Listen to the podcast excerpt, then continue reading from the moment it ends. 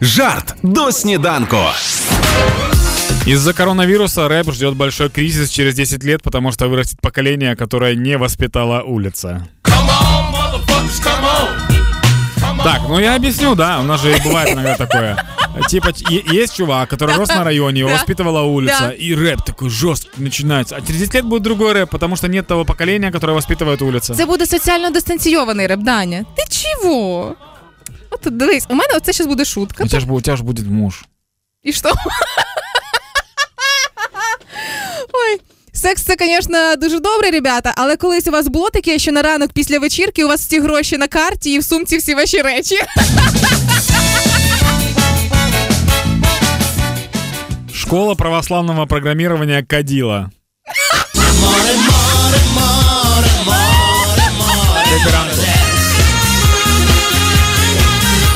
Хеппі ранок